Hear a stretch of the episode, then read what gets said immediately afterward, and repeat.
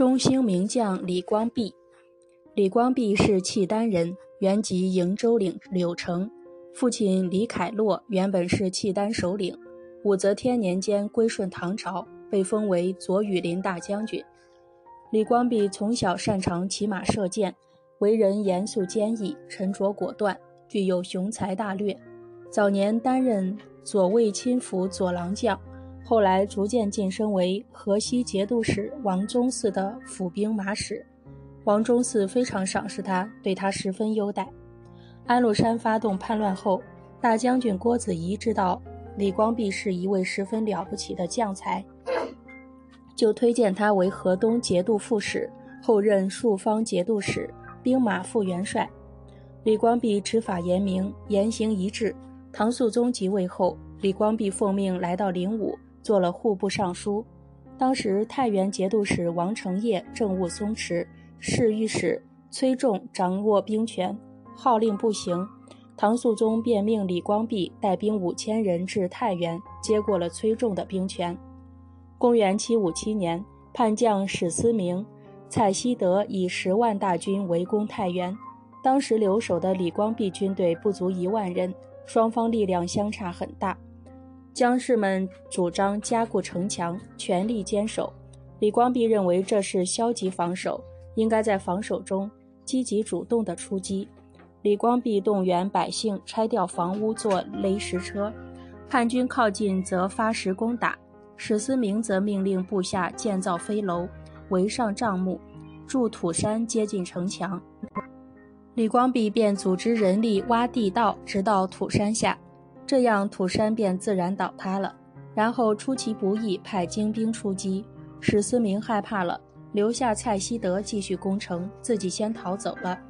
李光弼看出叛军力量削弱，军心动摇，便抓住这一时机，组织主力军。奋勇出击，史思明军队迅速溃败。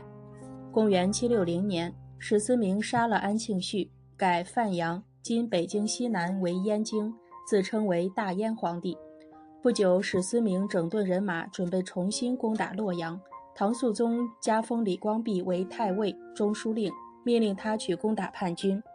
李光弼到了洛阳，当地官员听说叛军势力强大，都很害怕，主张退守潼关。李光弼权衡了一下，认为这个时候官兵绝不能退，但可以转移到河阳（今河南孟县）。史思明率兵进入洛阳后，发现是一座空城，只得率军到河阳南面与唐军对峙。史思明为了显耀自己兵强马壮，每天把一匹匹战马牵到河边洗澡。李光弼见状，想出一计。他命令将军中五百匹多匹马集中起来，把小马关在骑里，待史思明放马洗澡之时，把母马赶到城外。母马思念小马，便嘶叫起来。而史思明的马听到马群叫声，立即挣脱缰绳，浮水求过河来。史思明一下子失去了上千匹好马，气得咬牙切齿，立即纠集几百条战船，前面用一条火船开路。准备把唐军浮桥烧掉。李光弼得到消息，命令士兵准备几百条粗长竹竿，用铁甲裹扎竿头。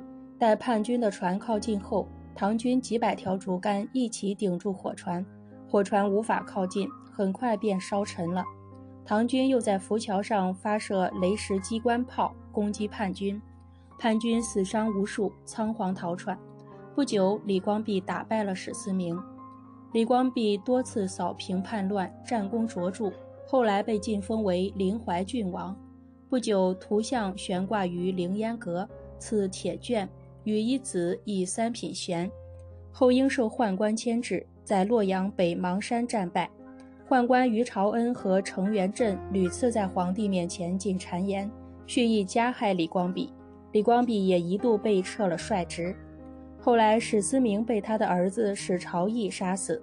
公元七六三年，史朝义兵败自杀。从安禄山发动叛乱到史朝义失败，中原地区经历了八年的战火浩劫，史称安史之乱。